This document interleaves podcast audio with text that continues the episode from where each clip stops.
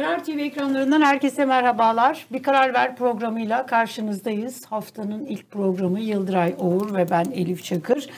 Birazdan eski Adalet Bakanı ve Deva Partisi Genel Başkan Yardımcısı Sadullah Ergin de bizlerle birlikte olacak. Yıldıray, nasıl geçti hafta sonu? Epey Peki. hareketli bir hafta sonuydu herhalde. Evet, evet. Değil mi? Evet, bir Kuzey Kore'ye gidip geldik. Kuzey Kore... Kuzey Kore'nin olmalarının ucuna bir gidip geldik. Bakalım ne olacak? Hayırlı Hala inşallah. Hala o sınırda bekliyoruz belki. Evet, bekliyoruz. dokuz seksen beşin sabah. seksen üç seksen beş. Evet, o artık dokuz seksen beş artık. Ben o kısmı doları kaçırdım ben. Hı hı. Hani büyükelçiler e, hı hı.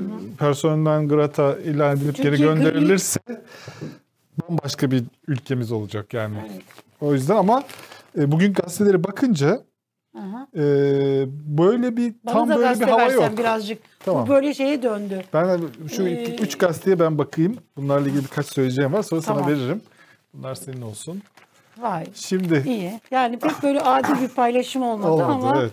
Şimdi bak. Yani olsun, ne yapalım. Şimdi ha. bu çok hayati bir şey değil mi? Yani bir kriz, büyük bir kriz. Cumhurbaşkanı dedi ki on büyükelçi, bunlar arasında Amerika var, Almanya var, evet. e, Fransa var, işte Yeni Zelanda da var. Yeni Zelanda ile de kavga etmeye başardık. Nasıl olduysa. Hı hı. Ee, burada ilginç bir durum var ama. Bu çok büyük bir olay olmasına hı hı. rağmen. Mesela evet. bugün iktidarın en önemli gazetesi hangisi? Sabah gazetesi. En büyük gazetesi. Amiral gemisi. Aileye de yakın e, gazetesi. Şimdi Sabah gazetesinin birinci sayfasına bakıyoruz. Aileye yakın değil. Ailenin gazetesi. İşte yani, tamam. Demek biz öyle diyoruz. Şimdi bu gazetenin birinci sayfası, şöyle bakalım. Sen ara bakalım. Burada büyükelçiler haberi var mı? O pip yani. Var mı? Piti, Gördün piti, mü? Yok. Yok. Yok. Ama bu bu çok enteresan bir şey. Haberi Bak. görmemek evet yok. Ama bu aynı zamanda Cumhurbaşkanı'nın da aile içinde herhalde bir şey var. Ee, o değil. Bence mesele şu. Yani eğer gerçekten bugün, yarın, bu hafta içerisinde büyükelçiler hmm. on büyükelçi gönderilseydi bu gazete bayrak hmm. gibi çıkardı. Evet. Yani bayrak olurdu böyle on büyükelçi, yazılar altta. Hmm. Hiçbir köşe yazarı e, bundan şey yapmıyor. Hatta böyle temkinli yazanlar hmm. var. İşte ben tam olarak öyle olmazsa bunların yaptığı da yanlış ama gibi. Ama bu gazetenin birinci sayfasını görmemesinin sebebi şu demek. E, burada bir orta yol bulunmaya çalışılıyor. Yani bu bir e, bir ara yol bulunmaya çalışılıyor. Cumhurbaşkanı öyle bir açıklama yaptı ama Ee, o açıklama Ankara'da insanları ve parti içinde, AK Parti'de insanları e, mutlu etmedi. Tamam mı? Ee, bunun başka bir e, çaresi bulunmaya çalışıyor. Çok ağır bir şey çünkü. Yani on tane büyükelçiyi gönderince onlar da sana geri gönderiyor. Şimdi bir tane daha gazeteye bakalım. Yeni Şafak. Bari Hürriyet'i bana verseydin, oradan ben sana şeyi okusaydım. Tamam, sen Orta yolu. Tabii tabii sen de okumuşsun. Nereye okuyacaksın? Konuşalım yani karşılıklı. Aha. Sorun Yok. senin okuman benim okumam değil. Ee, bak burada, bu da Yeni Şafak. Yeni Şafak biliyorsunuz o en normal zamanlarda bile kahrolsun Amerika, Batı, işte NATO hmm. falan diye çıkan bir gazete. Bak hiçbir şey yok. Sadece şurada bir yer var. Küçücük. Evet. Ee, bildiriyi Biden yazdırdı diyor. Yani büyükelçiler gönderilecek, çok iyi olacak, ülkemiz kurtuluyor falan, öyle bir hava yok yani bu gazetede de. Bunlar, bu tamam. iki gazetenin önemi şu. Bu iki gazete Ee, mesela şimdi şey gazetesi öyle değil, mesela Takvim gazetesi, Akit falan, bunlar böyle, bunlar da manşet. Evet. Fakat bu iki gazete içeriden e, daha hani Mart. pozisyon alan, hani ne yapalım, ee, şöyle yapın, böyle yapın, iyi olur, ee, çok abartmayın, büyütmeyin, bu krizi aşmaya çalışıyoruz, size bize yardımcı olun. Cumhurbaşkanı da söylediğini tam olarak, hani onu da söylediğini de hani hı hı. şey yapmadan, hani üzerine basıp geçmeden, onun da dediği bir şeyleri de yaparak bir arayol bulmaya çalışıyoruz. Siz de bunu çok fazla abartmayın mesajı alıyorum ben bu iki gazeteden. Tamam ama orada Sen bir orada, şey var. Bir, Sen bunun birinci bir sayfasını götür, gösterecektin herhalde. Onun da evet, içeride de bir yazı var orada. O da Abdülkadir Selvi yazdı. O da sen altını çizmişsin. Evet. O da önemli. O da aynı evet. tezi destekliyor aslında. O aslında bir orta yol mümkün diyor. Evet, evet. Fakat ben bu Abdülkadir Selvi'nin yazısına gelmeden Yeni Şafak gazetesinde Yani e, akıllara ziyan bir yazı. Evet. O, İbrahim evet. Karagül'ün ama Allah'tan ciddiye alan kimse yok. Yani Allah'tan ciddiye alanı yok. Ama onun yazısı... Kendi kendine takılıyor. Evet. Fakat... Gazetesi manşette yapmadı bunu. Yani ya da gazetede öyle bir hava yok. Doğru. O kendisi yazmış. Yasin Aktay'ın yazısı var. Onu bir açar mısın? Yasin Aktay'ın yazısının ben e, bazı bölümlerinin böyle altını çizmiştim.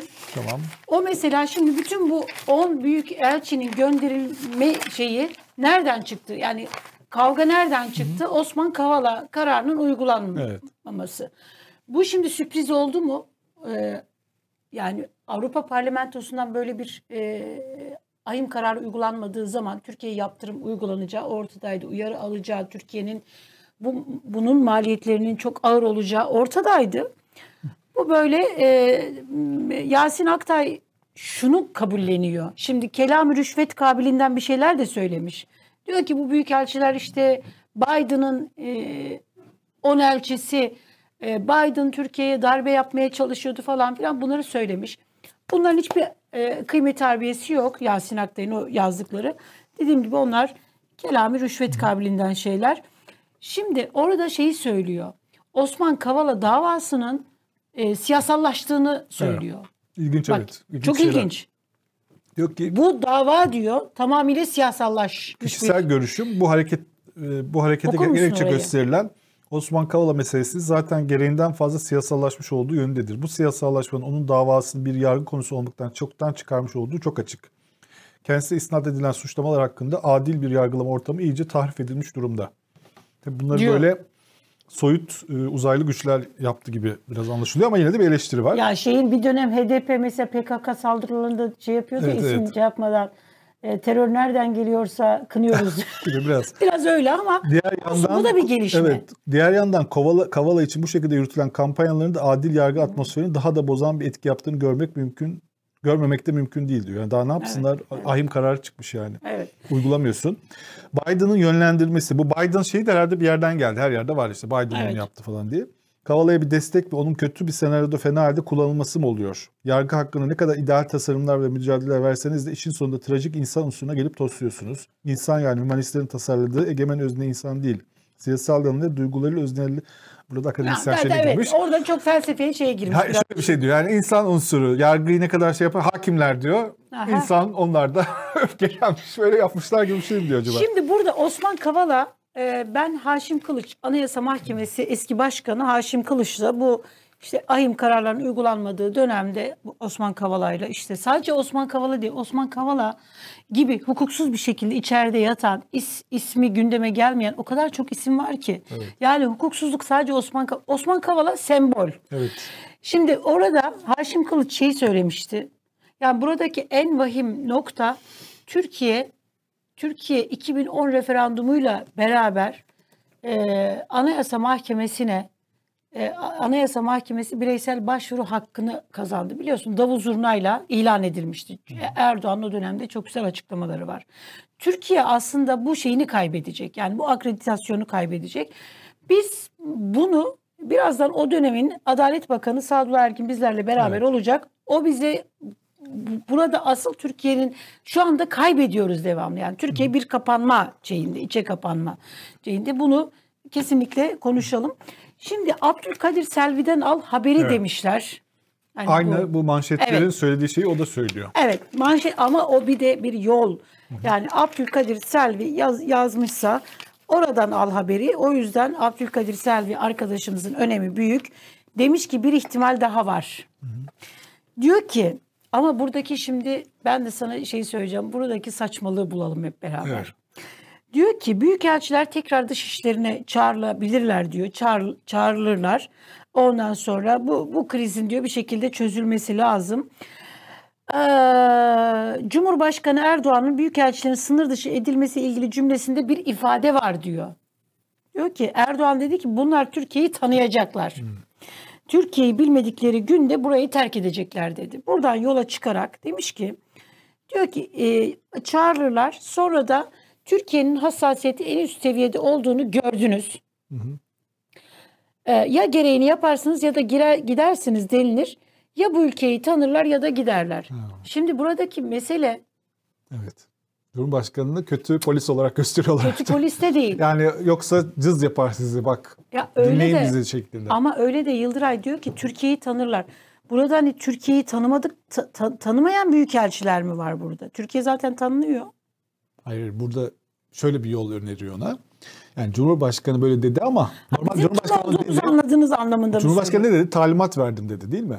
Tamam. Ee, talimat verdim. Personel Graf normalde Dışişleri Bakanı'nın o talimatı ya yerine getirmesi ya yerine getirmemesi evet. lazım. Ama burada şimdi bu gazetelerden ve bu yorumlardan anladığımız bir arayol bulunuyor. Çünkü bu ağır bir maliyeti var. Böyle hı hı. Eskişehir'de meydanda söylediğim oldu hı hı. olacak bir mesele değil yani. Hani evet.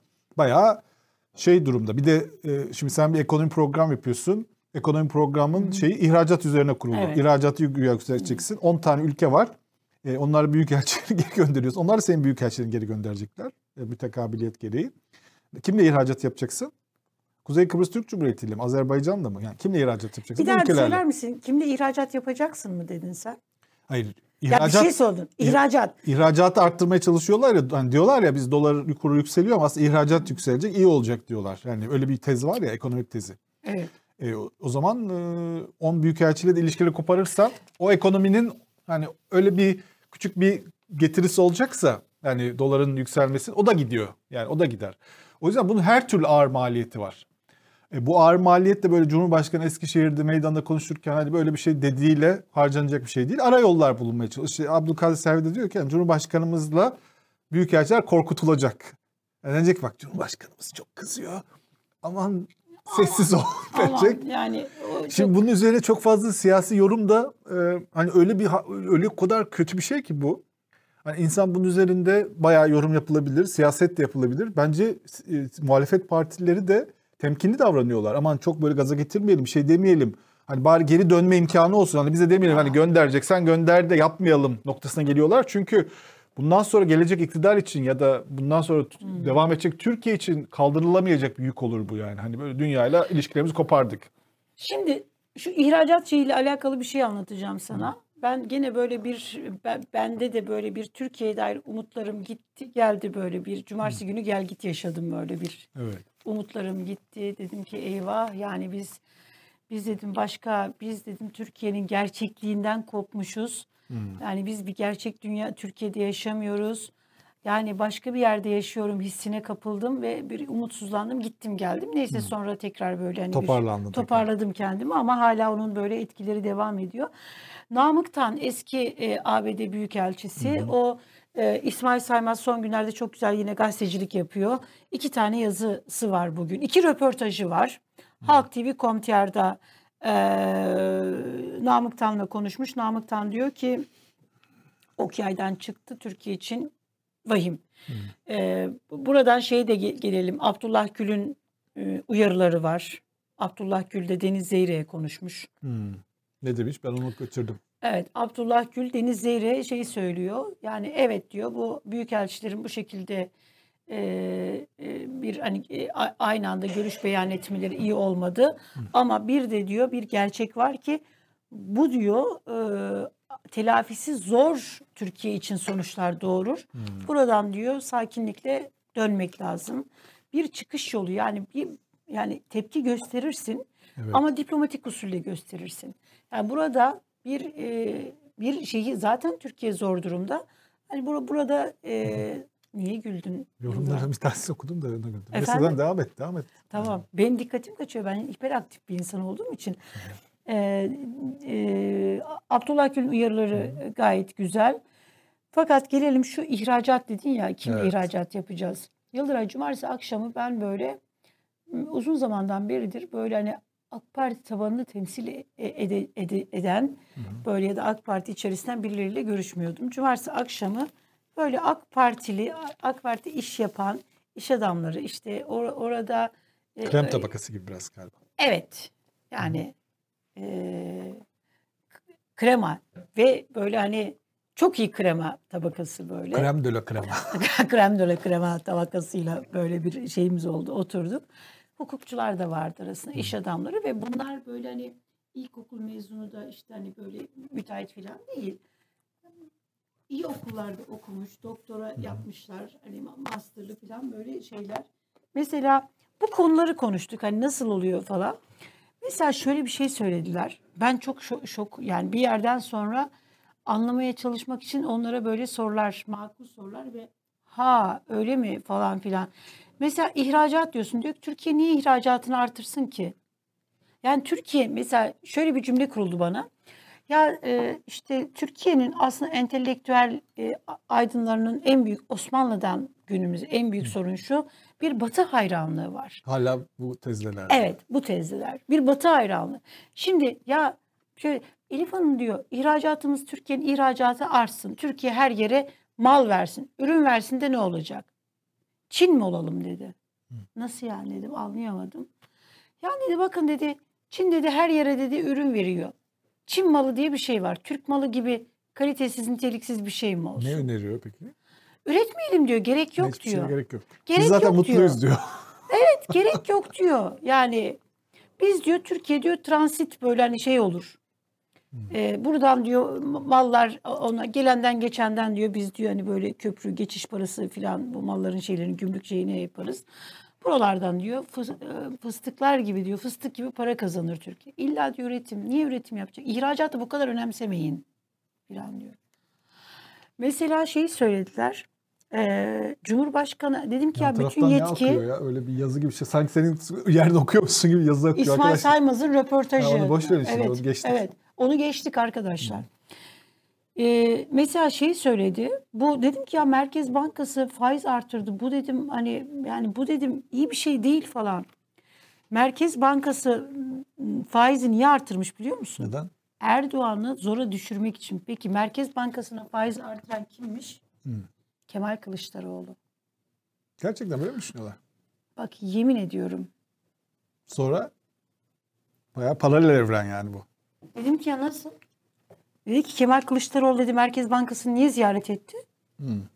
Orada Ali Vera Dali Vera ondan sonra faiz düşürün dedi. Faizi düşürün dedi. Allah ee, şifa versin. Yargı konusunda dedi ki mesela dedi yargı konusunda Erdoğan'ın çaresizliğini görüyor musunuz dedi. Cumhurbaşkanlığı hükümet sistemine geçtik ama e, Erdoğan hala hiçbir şeye hakim değil. Adam sabah akşam Adalet Bakanı, Cumhurbaşkanı Erdoğan yargıçlara diyor yalvarıyor hani bak hukuku uygulayın diyor. Osman Kavala'nın bırakılmamasının Erdoğan'a zararı yok mu? Var. Erdoğan'ı Erdoğan diyor kendisine zarar veren bir şeyi niye yaptırsın, bıraktırmasın? Anladım. Ee, bir daha görüşmeyeceksin herhalde bu arkadaşlarla. Asla. Ya şoklardayım. Ben dedim ki biz paralel bir böyle... Bunları bir söylemeden başka... önce herhangi bir madde aldılar hiçbir şeyler içtiler mi yoksa? Yok. Yani kuru kuruya mı oldu? Çaydan, evet. Çayla mı oldu mu? Hep beraber filtre kahve içtik yani. Şey evet. Yok. Benim evet herhalde... çok acayip. Bu arada e, şimdi yavaş yavaş Sadullah Bey de gelecek. Bu şeyi konuşalım istersen. Bu e, şeyden de paralel evrenden de normal evrene doğru geçelim. Hı hı. İyi Parti'nin şeyi oldu. Dördüncü kuruluş yıl dönümü için bir töreni oldu. Evet. İstanbul'da, Haliç'te. Ve İyi Parti çok ilginç bir sloganla çıktı. Ömer'in yolu diye. Evet. Bir de kliple. Hazreti Ömer'den başlıyor. Evet. Ömer'in adaleti diye başlıyor. İşte evet. Sonra Fatih, Atatürk, Demirel, işte Erbakan, Ecevit, Türkeş, Özal diye gidiyor. Böyle bir şey, bir hikaye anlatıyorlar. Bir bir şey yaptılar. Çok ilginç bir şey bu. Çok böyle tepkiler de alıyor. İşte bazıları mesela her türlü tepkiler var. Bazıları diyor aa çünkü ses de e, evet. Tarz, ses şey olarak çok başarılı bir defa. Hani tasarım olarak, e, grafik olarak çok başarılı. E, AK Parti'nin videolarına benzetmişler. E, hatta sesi zaten AK Parti videolarının sesi. Onu transfer Hı-hı. etmişler herhalde. O sesi aynen Hı-hı. almışlar.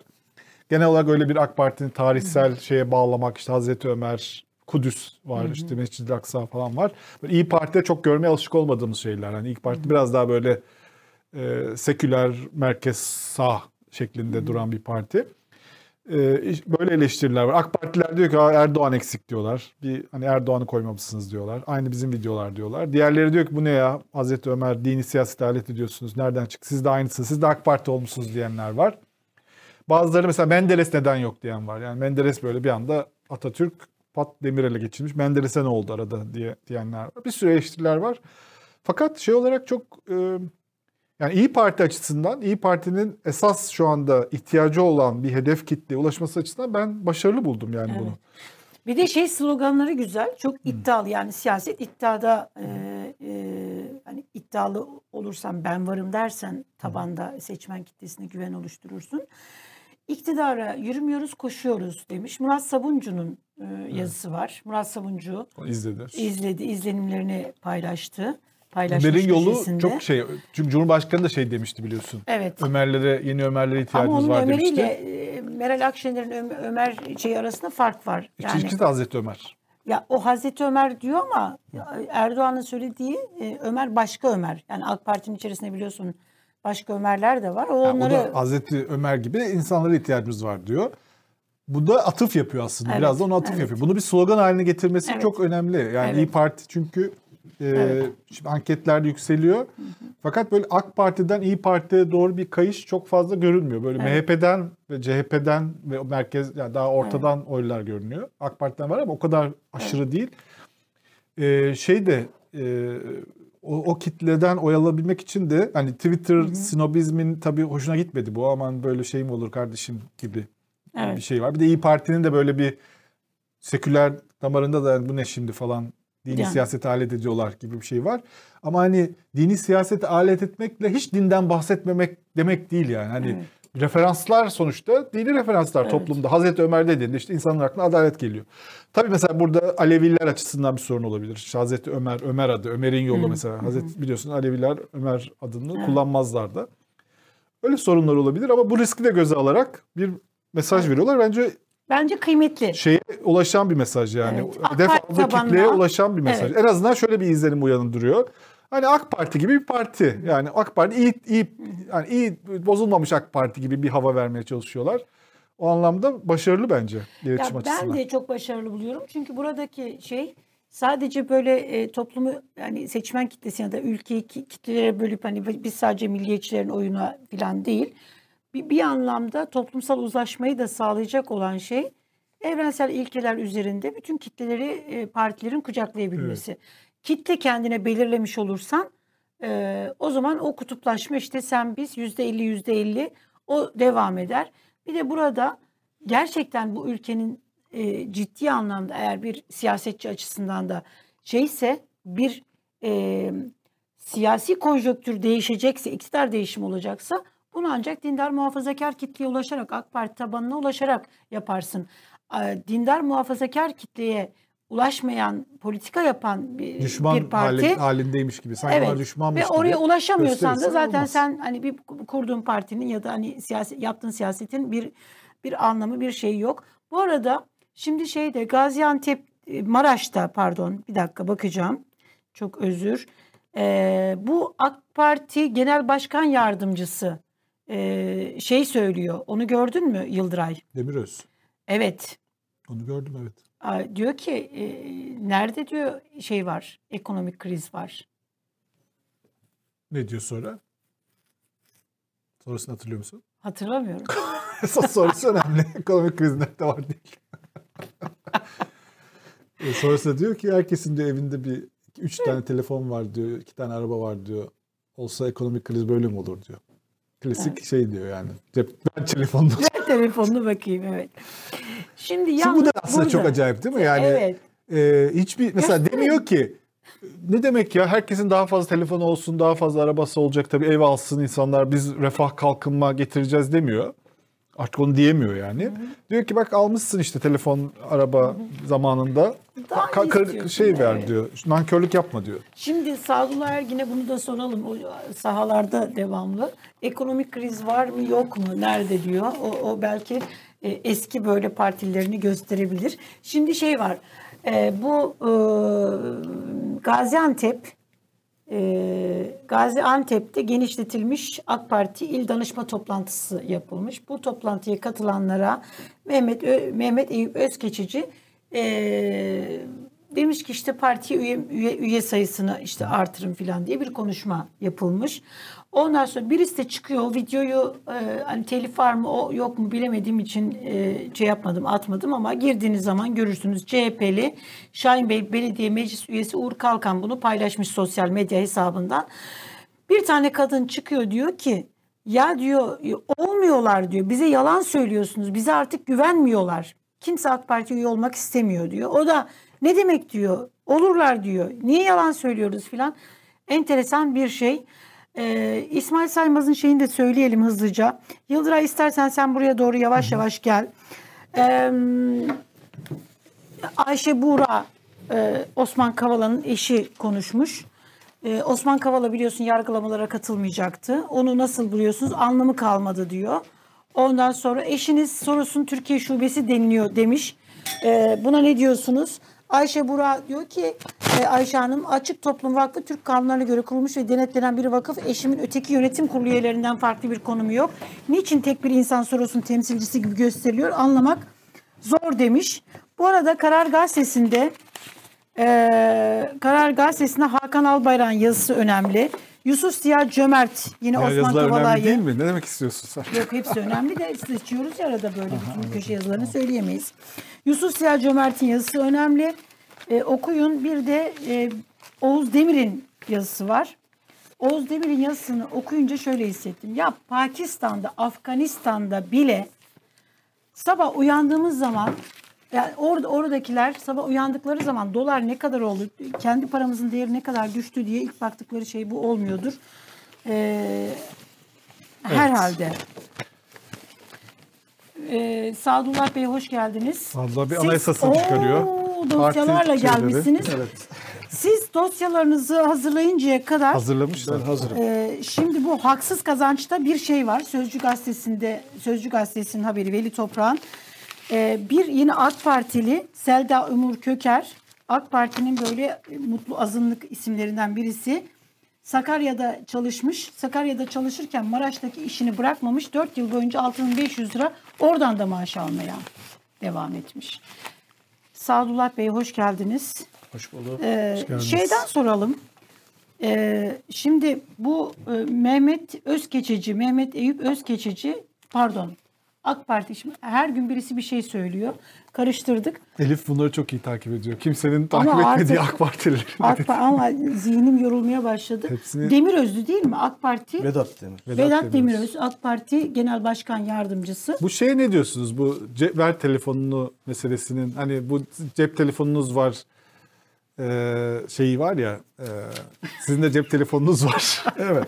Hikayesi. Bunun, yani bu çok yaygın bir şey. Bu söyle, şey olarak hani böyle espa, espri falan yapıyorduk ama mesela şimdi bir parti yöneticisi de bunu söylüyor. Evet. Yani nankörlük yapmayın. Bu söylem mesela size neyi çağrıştırıyor? Neden bu böyle argüman olarak kullanılıyor? Maalesef iki bin on üç iki bin on dört Türkiye'sinden sonra geldiğimiz iki bin yirmi iki bin yirmi bir Türkiye'sinde artık e, günümüz ve gelecekle ilgili yeni bir şey vaat edemeyen iktidar partisi, geçmişte e, aşılmış e, aşamaları e, bir seçmenin, vatandaşın başına kakarak şuyunuz yoktu bunlar oldu. Evet. Telefonunuz, telefonlarınız var, her evde iki tane araba var, Vedat Bey'in söylediği cümlelerden vesaire.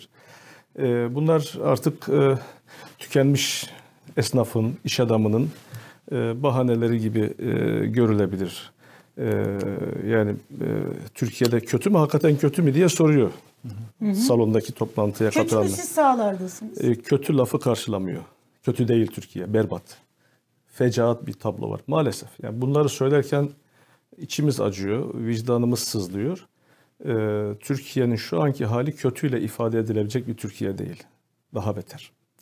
Onun için e, yani bakınız, Türkiye'nin geldiği iki bin iki'de yolculuğa başladı. yirmi yıl oldu yaklaşık. on dokuz yıl bitti. yirminci yılını idrak ediyor AK Parti. Bu yirmi yıl içerisinde iki bin iki'de kriz ortamında devralınmış bir Türkiye var. üç bin dolarlar düzeyindeki bir milli gelir var kişi başı. iki bin on üç'te bu geliyor on iki bin altı yüz dolarlara. iki yüz dolar daha üzerine konsa üst gelir grubuna girecek Türkiye. Ama orada orta gelir tuzağına takılıp ve bir de e, ustalık dönemi başlayınca iki bin on bir seçimlerinden sonra e, oradan aşağıya doğru süzülüş başlıyor. Aslında duraklama ve süzülüş iki bin on iki iki bin on üç'ten itibaren başlıyor AK Parti'de. Evet.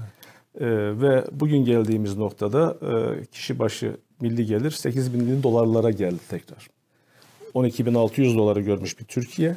Şimdi tekrar sekiz bin dolarlı rakamlarla gidiyor. Tabii bu kur artışlarıyla beraber bu e, kişi başı milli gelirin rakamı da aşağı doğru gelecek. Aradaki o zenginleşmede insanların aldığı evler, işte telefonlar ya da ee, o da şu anda insanlara bak böyle yapmadınız mı eskisinden daha iyi diye satılıyor şu anda. iki bin on üç iki bin on dörtten sonraki bugün günümüze geldiğimizde en zenginle en fakir arasındaki gelir farkı çok daha arttı ve uçurum büyüdü maalesef. Yani bir gelir ortalıkta bir efendim artış falan varsa da bu artış iktidar partisinin etrafında kümelenmiş iş çevresinde bir artış. Yoksa kitlelerde bir artış, refah payı yok maalesef. O açıdan şu an Türkiye'yi kötü değil demiş. Doğru, Türkiye kötü değil, çok kötü. Berbat bir durumda. Ee, gene de şunu söyleyelim. Allah bugünümüzü aratmasın. Yani bugün sabah herhalde dokuz yetmiş beşleri buldu. dokuz seksen beşleri gördü. Ee, ama işte gidiyor geliyor o rakamlarda Hı. henüz. E, şimdi e, bir bakınız. iki bin on beşte başlayan kur atakları esnasında çıkıp iddialı konuşmalar yapanlar oldu. Hı. Dönemin Sayın Başbakanı, Cumhurbaşkanı e, çıkıp bunlar bakanlar. Bunlar geçici şeylerdir. iki seksen iki doksandan başlayan dönemde bunlar geçici. Aman bunlara itibar etmeyin. Bunlar dış güçlerin, üst aklın ataklarıdır, yaptığı hamlelerdir. T L, T L'sini, parasını, dövizini bozdurup T L'ye geçenler kazanacak, dolara gidenler kaybedecek diye diye. Yastık altında ne kadar döviziniz, altınız varsa satın diye telkinler yapıldı. Bir iki tane videomuz var. Arkadaşlar bir hazırlayabilir misiniz Kerim? Şimdi oradan baktığınız zaman e, hakikaten iki bin on beşten bu yana bunlar söyleniyor ama bir türlü dedikleri gerçekleşmedi. E, iktidar yöneticilerinin sözlerine uyanlar mağdur oldular. Evet. Fakirleştiler, perişan oldular. Evet. Hazır mı arkadaşlar? Dolara aşırı derecede yatırım yapanlar yaya kalabilirler. Dolar bolar bizim yollarımızı kesmez. Yastığının altında doları, avrosu, altını olan varsa bunu gitsin Türk lirasıyla bankalarımızda bozdursun. Döviz kuru ne olacak diyenler varsa onlara da cevabımız şudur. Bu da geçer yahu olacaktır. Birileri Türkiye ekonomisi batacak. Dolar yedi lira, sekiz lira, on lira olacak diye hayaller kurdu. Düştü beş liraya. Bunlar kara kara düşünüyor. Eyvah eyvah. Ne yapacağız? Şöyle bir kriz çıksa da, bir füze yağsa da, şu olsa da, bu olsa da, bir dolar yükselse de, bir satsak da, bir kar etsek. Çok bekleriz. Birincisi şunu soruyorsunuz. Dolarla mı maaş alıyorsunuz? Hayır. Dolar borcunuz mu var? Yok. Dolarla bir işiniz var mı? Ama etkili. Döviz kurunun özellikle ekonominin kuralları içindeki makul seviyesi neyse en kısa zamanda mutlaka oraya da oturacaktır. Hiç endişe etmeyin. Evet. Endişe etmeyin. Endişe etmiyorsunuz. Evet. Söz sizde. Ee, niye böyle oluyor? Yani bu... Şimdi e, tabii şu var. E, yani siyaseti rasyonel e, argümanlarla yapmayıp duygusal e, evrende yaparsanız e, bunların alıcısı da çıkıyor. Ama bu alıcılar maalesef hep kaybettiler, kaybediyorlar. Ee, şimdi baktığınız zaman iki bin on beşten beri sürekli aynı şeyler söyleniyor. Ee, dövize gitmeyin, dövize giderseniz pişman olacaksınız. Bozdurun diyorlar. Diye diye diye iki seksen iki doksandan başladı dolar. Ee, Sayın e, Cumhurbaşkanımızın o sözleri iki seksen iki doksanda hmm. yapılmış sözler, söylenmiş sözler. Ee, bugün geliyoruz dokuz yetmiş beş, halen benzer şeyler söyleniyor. üç kattan fazla yükselmiş döviz ve aslında yanlış bir terminoloji kullanıyoruz. Döviz yükselmiyor. T L'nin değeri düşüyor. Uluslararası piyasalarda e, baktığınız zaman e, yabancı para birimlerinin kendi arasında bu denli yüksek hareketler yok. T L ile dolar, T L ile euro ya da T L ile sterlin arasındaki e, pariteler değişiyor ve Türk lirasının değeri düşüyor. Alım gücümüz azalıyor. Yani Türkiye ucuzluyor yabancıya göre. Yani İstanbul'dan gelip bir gayrimenkul almak isteyen bir yabancı geçmiş dönemlerde bir bir buçuk milyon dolara gelip buradan bir konut alır iken bugün iki yüz bin dolara çok rahat İstanbul'dan iki yüz iki yüz elli bin dolara istediği konutu gidip alabiliyor. Şimdi ee, bu e, büyükelçiler meselesi bu krizi çok daha büyütebilecek bir potansiyeli olan bir mesele. E, bunun yani sizin bir sürü parçası var tabii bunda sizinle konuşabileceğimiz ama en son durumu, bizim biraz önce de konuştuğumuz durumu siz e, yıllarca herhalde benzer krizlere tanıklık etmişsinizdir. O yüzden sizin tecrübelerinizden yararlanmak için. Şimdi Cumhurbaşkanı böyle bir açıklama yaptı mitingde. Bu sözü söyledi. Şimdi Dışişleri Bakanlığı sessiz. Bugün bir şey olmuyor. Bu sessizlik devam ediyor. E, büyükelçiliklere böyle bir şey gitmemiş. Bugün mesela işte biz Sabah gazetesine baktık ki hükümete en yakın gazete. Hiç görmemiş sayfasında bu haberi. Şu anda muhtemelen Ankara'da nasıl bir ruh hali vardır? Yani böyle bir toparlamaya mı çalışılıyor? Ne yap? Çünkü Cumhurbaşkanı da çok açıkça konuşmuş. Nasıl bu toparlanacak? Biraz da bu eski benzer örneklerden, sizin yaşadığınız tecrübelerden dayanarak. Bu kadarı yoktur herhalde ama ya. Bu Şimdi e, bu toplantıda e, Dışişleri Bakanı oldukça sıkıntıdadır diye düşünüyorum. Hmm. Yani e, bu süreci nasıl yönetecek? Süreci yönetmesi gereken Dışişleri Bakanı.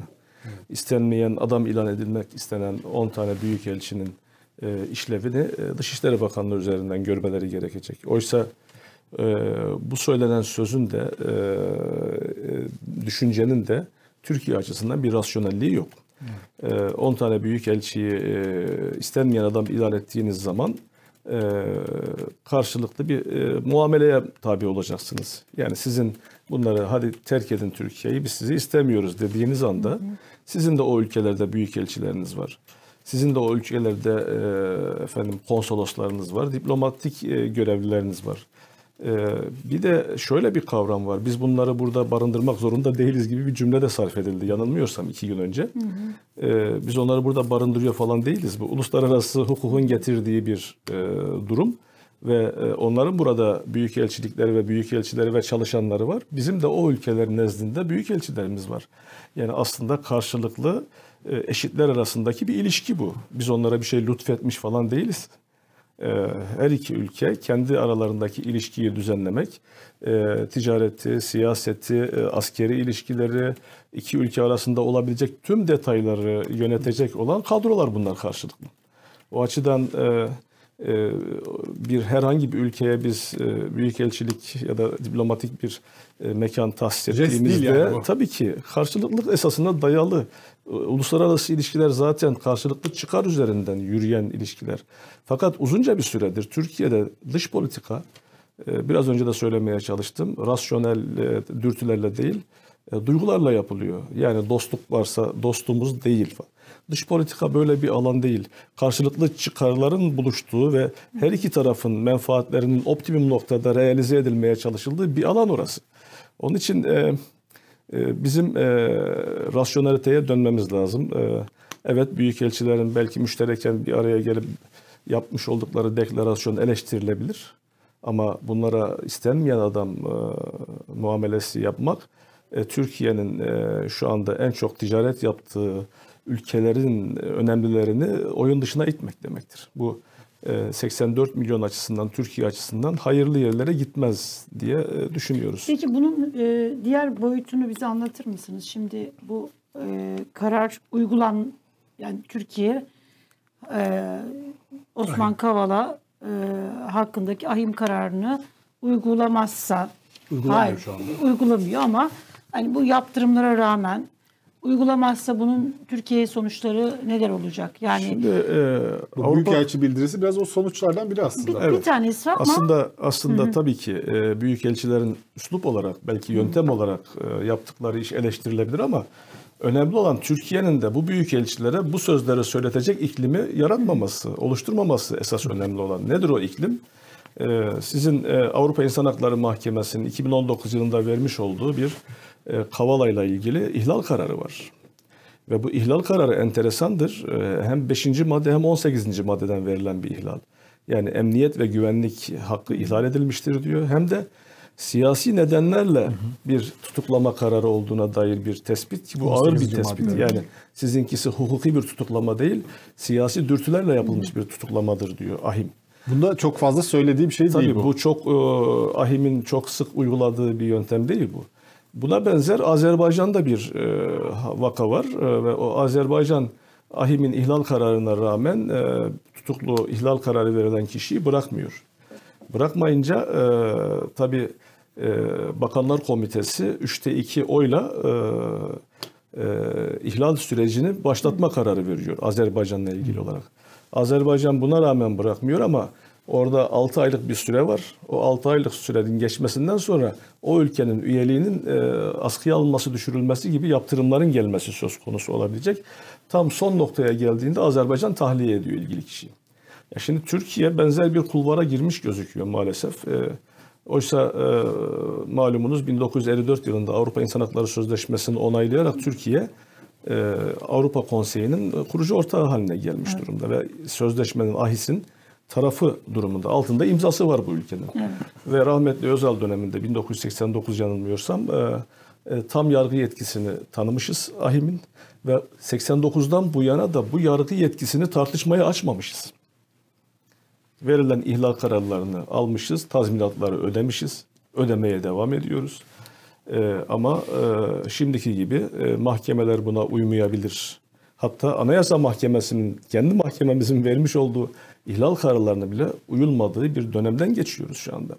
Onun için e, Türkiye'nin e, yapmış olduğu e, muamele, e, uygulamalar e, yurt dışında da, Avrupa Konseyi'nde de e, çok olumsuz algılanıyor. Gerçekten... E, makul e, işler değil Türkiye'nin yaptığı. Dolayısıyla e, şimdi e, en son Eylül ayında yapılan bir e, Bakanlar Komitesi vardı ve otuz Kasım'a kadar süre verdiler Türkiye'ye. Orayı da bir görelim dediler. E, orada da bu ihlal giderilmez ise muhtemelen e, Türkiye için e, ihlal sürecini başlatmak için bir oylama yapılabilir Avrupa Konseyi'nde, Bakanlar e, Komitesi'nde. Ve orada üçte iki bir karar çıkarsa Türkiye için artık altı aylık ahimin ihlali devam edip etmediğine dair gözlem sonucunu bildirecek konseye. Devam ediyor ise de orada değişik yaptırımlar var. Askıya alma, belki üyeliği düşürme gibi çok ağır sonuçları olabilecek süreçler de söz konusu olabilir. Şimdi Türkiye'nin bu sonuçlarla buluşması kadar bu sonuçların, bu ihtimallerin Türkiye için konuşulması da çok önemli. Hani ülkenin öngörülebilir olması, kredibilitesi. Bugün Türkiye'de faizlerin bu noktada olmasının sebebi güven unsurunun olmaması. Bütün bunların hepsi Türkiye'nin toplam kalitesini belirleyen emareler. Siz bakanlık döneminde çok fazla Avrupa Birliği, AK Parti Grup Başkan Vekiliyken de bakanlık döneminde de çok fazla Avrupa Birliği reformunun aslında öncülüğünü yaptınız. Ahimle ilişkilerle ilgili toplantılar, pek çok işte eğitimler falan yapıldı. Bu gelinen son nokta böyle sizi şey yapıyor mu yani? Bu kadar Elbette. emek verdik ne hale geldi diye. Elbette. Türkiye e, bakınız e, en çok şikayet edilen ikinci ülke, en çok ihlal alan birinci ülkeydi. Biz o zaman e, Avrupa İnsan Hakları Mahkemesi ile bir proje çalıştık. Ve e, AHİM'in e, veri tabanı HUDOC e, sistemidir. O sistemde İngilizce ve Fransızca e, gelirdi sayfalar. Sayfa İngilizce geliyorsa opsiyonda Fransızca vardır. Fransızca geliyorsa İngilizce opsiyondur. Biz üçüncü dil olarak oraya Türkçeyi koyduk. AHİM'in web sayfasında.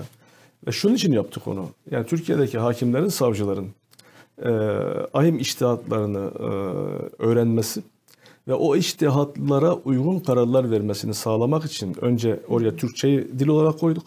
Ve AHİM'in yerleşik içtihatlarını Türkçe yayına verdik o siteden. Kamulaştırmayla ilgili bir dosya geldi hakimin önüne. AHİM'in bu konuda vermiş olduğu emsal niteliğindeki kararları Türkçe olarak hakimlerimiz okuyabilsin diye. Ve onu sağladıktan sonra dedik ki hakimler, savcılar AHİM içtihatlarına uygun karar verirlerse bu onların terfilerini kolaylaştıracaktır. Ama bilerek isteyerek AHİM içtihatlarına aykırı kararlar veren hakim savcıların terfilerini zorlaştıracak bir mania olarak, İlke kararı olarak belirlendi bu. Bugün tam tersi. Dolayısıyla AHİM kararlarını uygulamayanlar terfi alıyorlar. Evet, rütbe evet, maalesef. Rütbe Şimdi evet. e, Türkiye'nin e, bireysel başvuruyu da yöntemi olarak e, uygulamaya koyması, anayasasında bunu e, tanıması, e, anayasaya yazması iki bin on değişikliğiyle ve uygulamasını başlatmasıyla beraber Türkiye en çok şikayet edilen ikinci ülkeydi, e, beşinci ülkeliğe geriledi. Diğer ülkeler bizi geçmeye başladı. Bu önemli bir veriydi. Şu anda ama baktığımız zaman Türkiye olumsuz değerlendirmelerde zirve yapıyor. Olumlu değerlendirmelerde dipteyiz.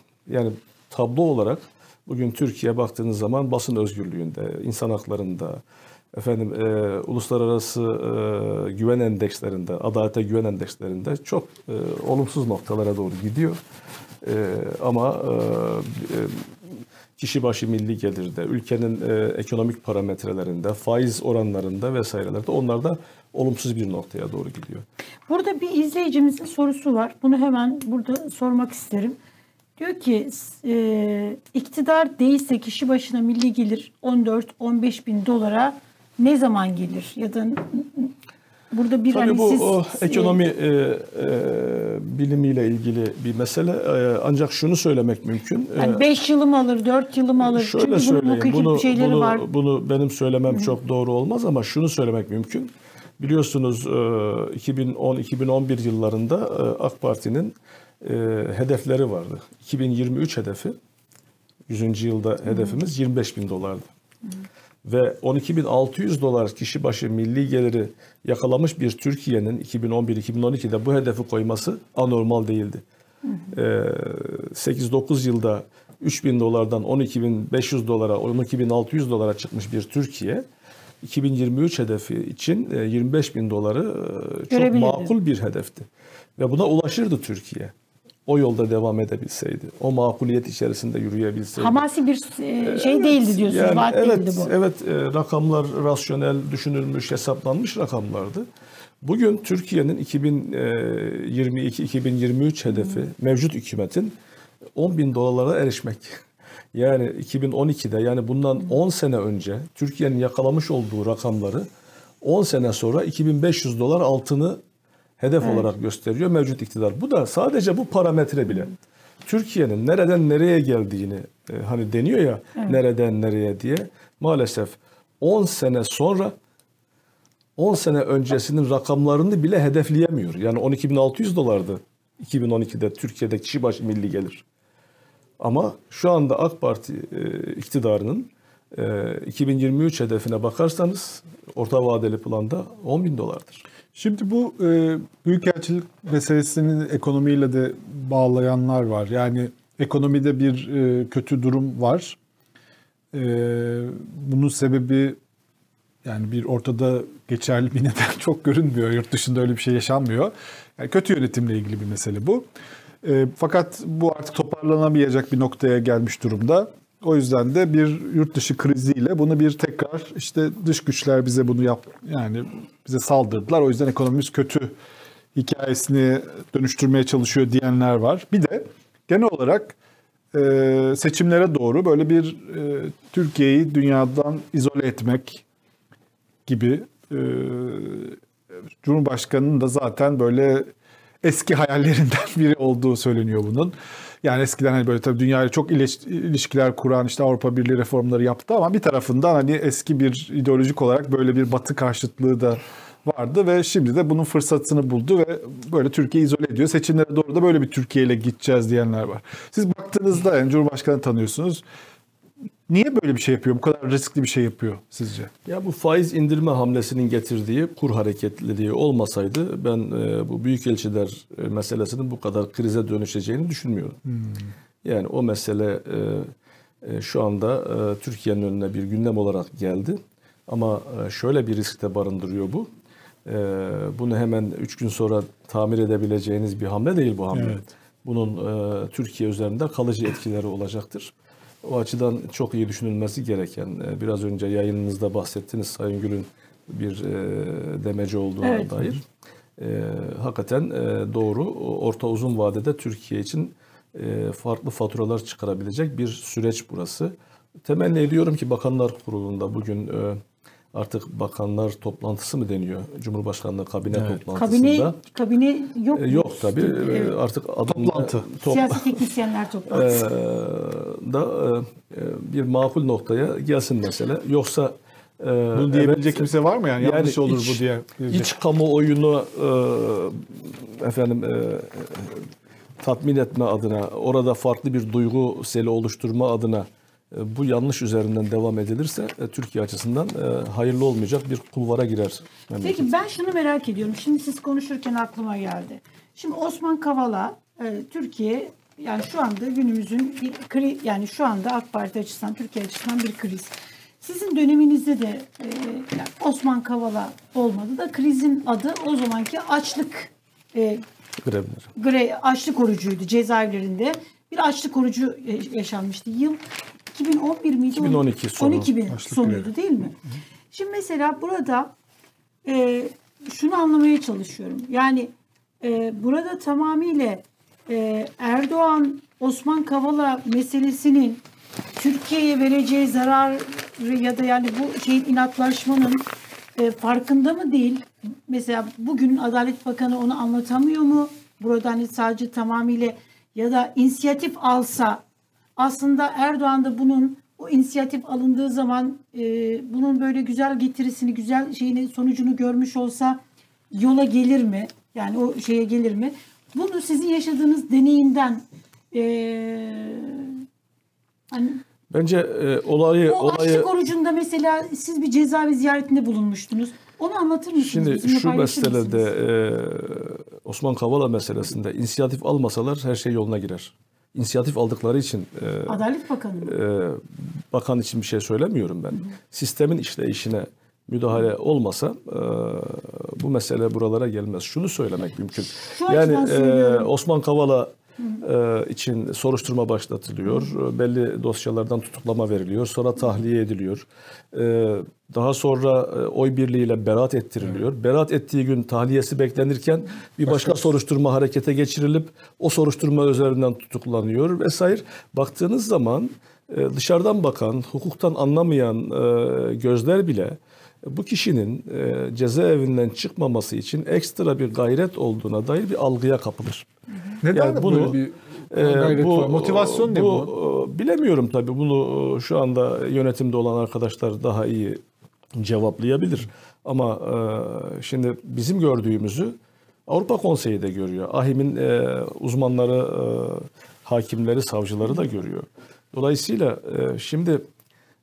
Biz dünyanın en akıllısıyız, insanlar biraz naif, saf falan gibi bir muamele yapmamız doğru olmaz. Yönetim katında olanlar için söylüyorum.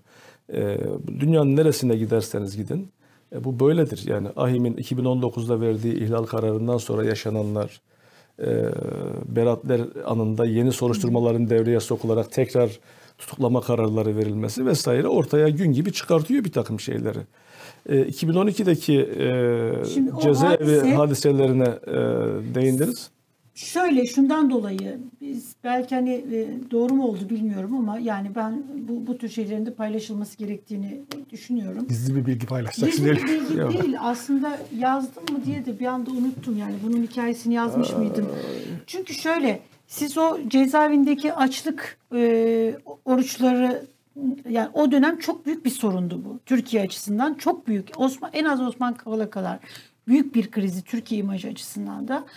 Cumhurbaşkanı Erdoğan, onlar açlık orucu değil, kebap yiyorlar falan filan, bir sürü de böyle hmm. tuhaf söylemleri vardı. O dönem siz e, cezaevini ziyaret ettiniz. Ve bundan dolayı da sanırım Erdoğan size niye gittiniz diye bir arka planda konuştu. Daha sonra bunun olumlu yansımalarını görünce de grup toplantısında çık dedi ki ben Adalet Bakanımı gönderdim, daha ne yapayım? Bunu bir anlatır mısınız bize? Yani e, icrada, icrada bu işler e, olabilir ama o dönem e, hatırlıyorum e, yaklaşık e, yedi yüz kadar cezaevindeki hükümlü tutuklu, hı hı. E, cezaevi koşullarıyla ilgili olmayan, hı hı. tamamen Türkiye'nin siyasi. genel siyasi konularına dayalı bir gerekçeler hı. ileri sürerek e, önce... E, katı gıda almamaya başladılar. Yani yemek hı hı. istemiyorlar, sıvı gıda ve vitaminle. Hı hı. Bu kırk beş elli güne gelince tabii etkileri ortaya çıkmaya başladı ve hastalananlar, hastanelere kaldırılanlar vesaire. Tabii ortam, siyasi ortam geriliyor. Türkiye içerisindeki muhalefetten eleştiriler hı hı. geliyor. Uluslararası insan hakları örgütlerinden, af örgütünden, değişik E, sivil toplum örgütlerinden Türkiye'yi gündeme taşıyan haberler, e, yorumlar gelmeye devam ediyor vesaire.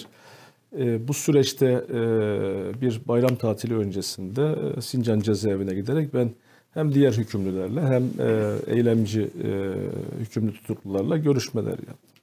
Ve çıkışta da bir basın toplantısı yaptık. Bir de mektup Sincan, aldınız değil mi Sincan orada? Sincan cezaevinde bir basın toplantısı yaptık ve e, şunu ifade ettik. O, hatırladığım çerçevede e, eylem yapanların e, eylem sebepleri cezaevi koşullarıyla alakalı değil. Yani yemekler iyi değil demiyor, üşüyoruz, sıcaktan bunalıyoruz demiyor, kötü muamele görüyoruz demiyor. Ama dışarıda işte ana dilde savunma ya da e, e, Kürt meselesiyle ilgili, siyasi konularla ilgili bir takım talepleri var. Biz de onlara e, cezaevinde e, sizin bir şikayetiniz yok şartlardan vesaireden ama bırakınız Türkiye'nin genel siyasi sorunlarının çözümünde siyasetçiler inisiyatif alsın. Bu noktada siz bu nöbeti siyasetçilere devredin ve artık eylemlerin elli güne yakın eylem devam etmiş. Bunu bitirmenizi istiyoruz şeklinde onlara telkinlerde bulunduk vesaire. Tabii o, o ziyaretten sonra da kamuoyunda tabii bu pozitif algılandı. Yani hükümet kırk beş elli gün tepkisiz kalmış ya da bu konuya yorum yapmamış ama daha sonra öyle bir e, şeyle e, faaliyetle e, onları dinlemiş. Sizin e, bu eyleminizin bu mekanda yapılmasının bir mantıklı gerekçesi yok. Bırakınız bundan sonrasını siyasetçiler takip etsin diye bir telkinde bulunmuşuz ve nihayetinde o sürecin e, hemen arkasından kısa süre içerisinde o eylemler sonuçlandırıldı. E, kimsenin burnu kanamadı. Ee, Erdoğan'ın söylemleri de pozitif anlamda değişti. Tabii ki. Yani kamuoyu pozitif karşılayınca bu girişimi tabii ki Tayyip Bey de e, bu ama siyasette böyledir. Yani bakanların yaptıkları iyi netice verirse e, genel başkanlar, başbakanlar onu sahiplenir. Ama yaptığınız iş olumsuz olursa bakanın üzerinde kalır e, faturası. Bu genelde böyledir. Yani e, sadece bu meseleye özgü değildir ama bu da siyasetin cilveleri içerisinde olan bir şey. Yani yadırgamıyorum onu. Evet. Ama benim söylemek istediğim şey tam olarak işte bu. Yani bugünün en önemli sorunlarından bir tanesi hani inisiyatif alınmıyor derken yani siz o dönemde inisiyatif alıyordunuz yani. E, Başka bakanlar da yapabiliyordu. Evet. Evet. Evet, ee, öyle çok, o günün, böyle o günün, bir şey yok. Şimdi Mevlüt Çavuş olmasa inisiyatif alıyor mudur şu anda? Hayır, Erdoğan bir söylerse bakıyorsunuz siyasi teknisyen statüsündeki isimler ama beş söylüyor. Elif Hanım. Yangına e, körükle gidiliyor. Hı. Yani o hani Osman Kavala davasında mesela Adalet Bakanı gitse desek ki efendim bakın bunun sonucu bırakın çözelim ve bu hani Türkiye'yi toparlar. Bu tür şeyler olmuş olsa belki hani daha ya kimsenin günahını almayalım belki de oluyordur bilemiyoruz. Bilmiyoruz. Yani, yani, netice itibariyle e, o günkü Türkiye ile bugünkü arasında çok fark var. Sistem de farklıydı. Hı. O gün kabinede e, bakanlar kurulunda bütün bakanların imza koymadığı bir şey hayata geçmiyordu. Ya yani önünüze gelen kararnameler olsun, önünüze gelen tasarılar olsun. Bir tane imza eksik olursa meclise gitmiyordu. İkna edilmesi gerekiyordu. Müşterek yani. Sorumluluk ve ortak aklın e, tahakkuk ettiği bir zeminden geçiyordu. Dolayısıyla benim görmediğim bir yanlışı Yıldıray Bey görebiliyordu, siz görebiliyordunuz.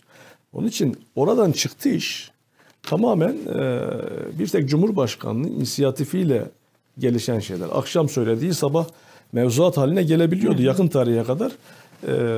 Cumhurbaşkanımızın söyledikleri sabah kararnameler üzerinden mevzuat haline dönüşebiliyordu. Gene de bir miktar şu anda devam eden o yetkiler var. Her ne kadar olağanüstü hal dönemi kaldırıldı ise de o süreç belli aşamada devam ediyor gene. Onun için geçmiş dönemde evet parlamenter sistemde işler ağır gidiyordu vesaire.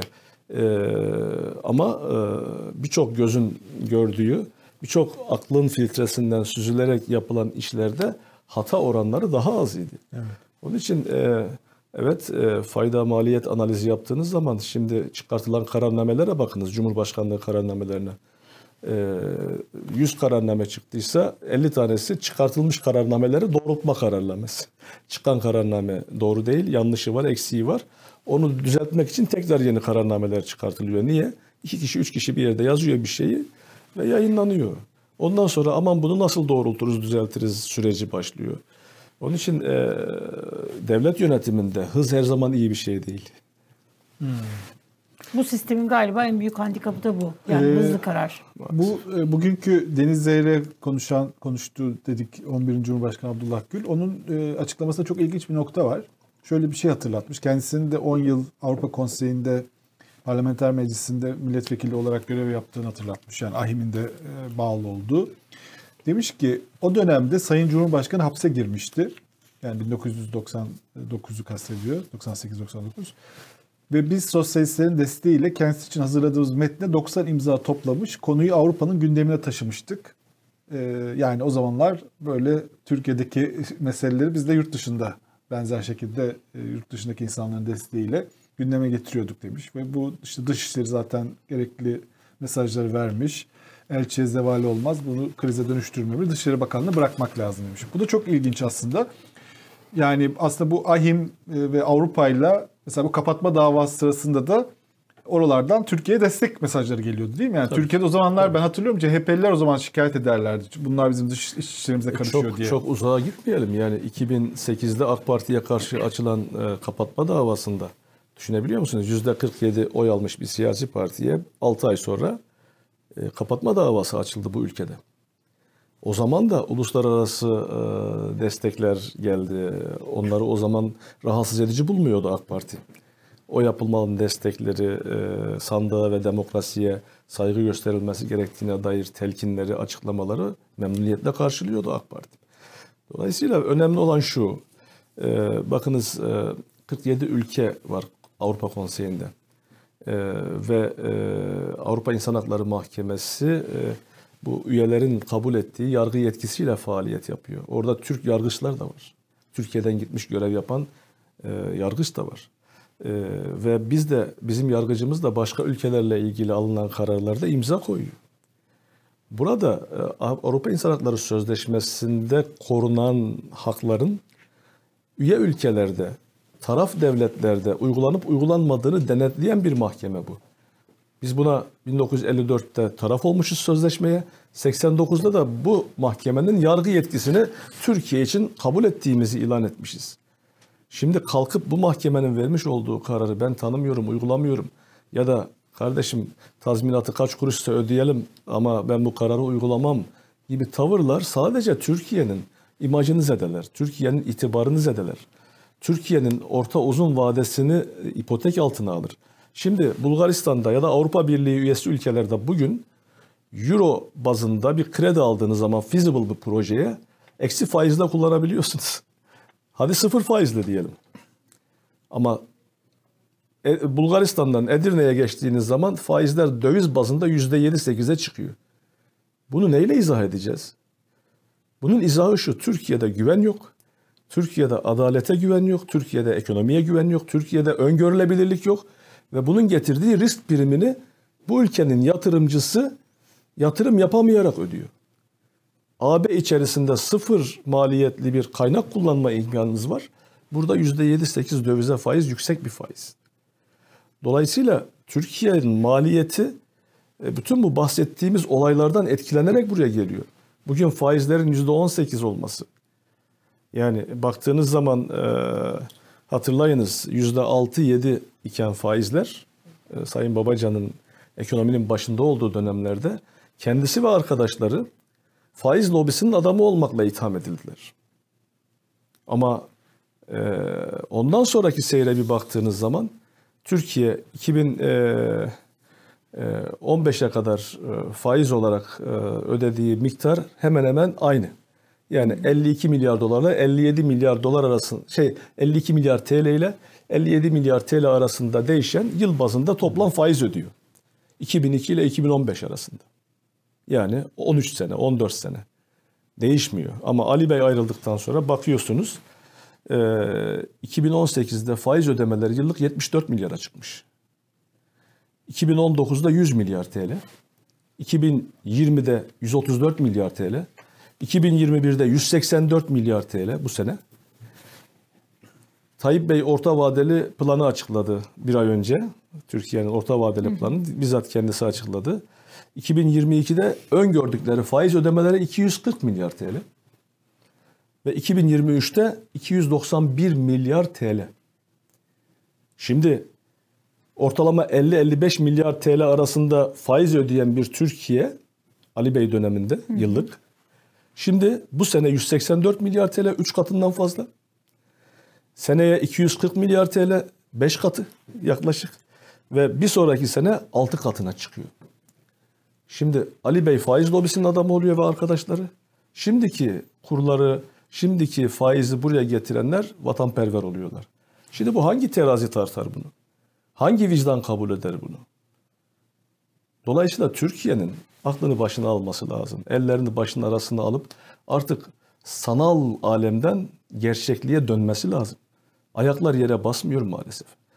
Ee, Peki şimdi... o gerçekliğe dönme meselesinde özellikle A K Parti'ye oy veren bir kitlenin e, henüz o o kadar da şey olmadı. Yani evet, bir rahatsızlık var ama anketlerde görünen e, sadece uzaklaşıyor AK Parti'den ama başka bir yerde çok fazla gitmediği görülüyor.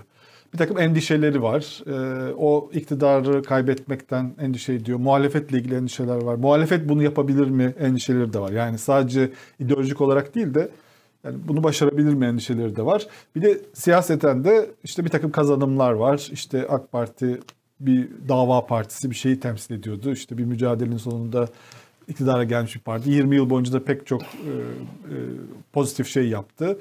Özellikle muhafazakarların hayatında da uğradıkları pek çok ayrımcılığı da bitiren adımlar attı. Acaba bunlar karşı tarafta da bunlarla ilgili evet bir öz eleştiri şeyi var ama tam emin değiller. Hani orada da bunlar geri gidebilir diye endişeler var.